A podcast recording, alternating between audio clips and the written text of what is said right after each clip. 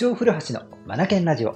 この番組は本を読むことを第一とする学び研究所の塾長古橋が日々の授業づくり、受験指導、教育相談の中で気づいたことを皆さんと一緒に学びに活かしていくラジオです。さて、前回はですね、自立、学力、そして豊かさ、この関係性についてね、いろいろね、考えてみました。さあ、今回はその続きというかですね、そのアンサーにお答えしようかなと思うんですよね。アンサーっていうのは何かっていうと、いや先生、この間の放送でね、指示を出すんじゃなくて、問いかけてみようと提案をしていたけども、子供が言うこと聞いてくれないんだよ。というなんかこう、声が聞こえてきそうじゃないですか。それに対してアンサーしようじゃないかという回にしたいと思います。はい。自立が大事。分かってます、先生。そして、こちら側から指示を出すんじゃなくて、質問をしてみる。問いかけてみる。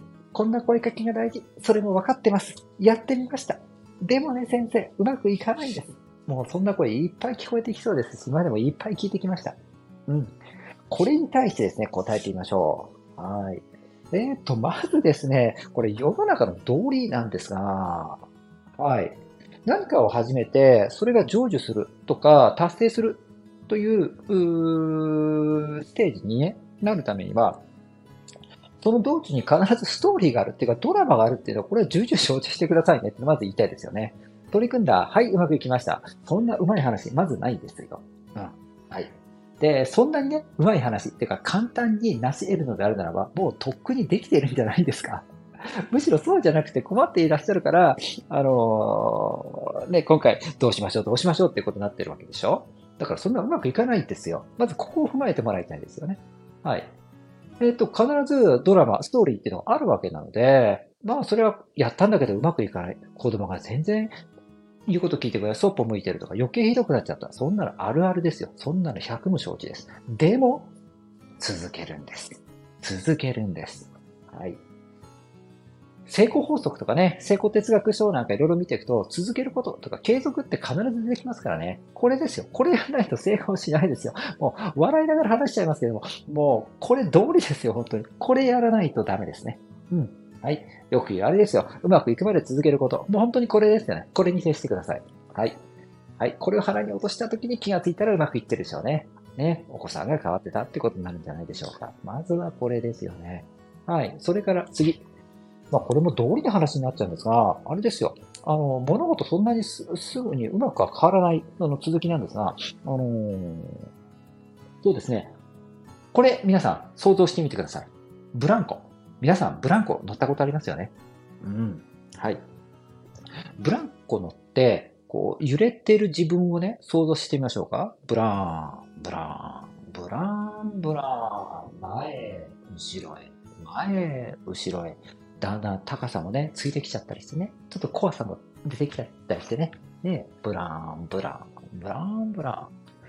さあ、あのブランコをイメージしてみましょうか。前へブラーンとは揺れていった時に、だんだん高さついてきますよね。高くなって高くなったところでスピード落ちてきますよね。落ちてきて、それが、ピタッと止まるじゃないですか。一瞬。ピタッと止まって、止まった後どうするかっていうと、逆方向に進み始めますよね。で、だんだん下がっていくわけじゃないです。もうこの繰り返し、これがブランコですよね。これ自然の摂理ですよ。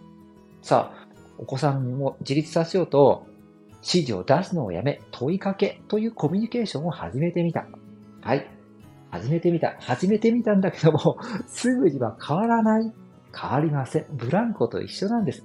だんだんだんだん効いてきます。で、続けていくんです。それでも。続けていくうちに、どっかどっかでピタッと止まる時が来て、外からやっと逆、逆戻りですよ。つまり、うん、お子さんがやっていたこと、うん、なんかこう、親に頼る、依存する、親の指示を待つ、これをだんだんやめて、気がついたら自分から動くようになっていく。もうブランコが上がって下がる。これと同じなんですよ。